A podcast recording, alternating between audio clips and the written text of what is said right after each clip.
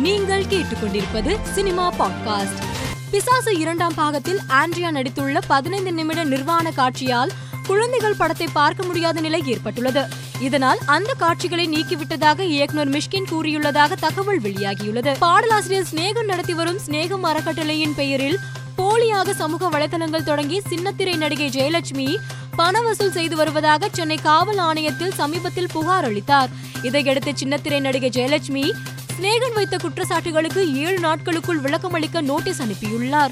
சிநேகன் குற்றச்சாட்டு நிரூபிக்காவிட்டால் சட்டப்படி நடவடிக்கை எடுக்கப்படும் என ஜெயலட்சுமி தெரிவித்துள்ளார். இயக்குனர் நெல்சன் திலீப் குமார் இயக்கத்தில் ரஜினிகாந்த் நடிக்கும் ஜெயிலர் படத்தின் படப்பிடிப்பு ஆகஸ்ட் பனிரெண்டாம் தேதி அல்லது இருபத்தி ரெண்டாம் தேதி நடைபெறும் என்று நடிகர் ரஜினிகாந்த் கூறியுள்ளார். பா. ரஞ்சித் இயக்கத்தில் உருவாகியுள்ள நட்சத்திரம் நகர்கிறது படத்தின் முதல் பாடல் இன்று வெளியாகும் என பா. ரஞ்சித் போஸ்டர் ஒன்றை வெளியிட்டு அறிவித்துள்ளார்.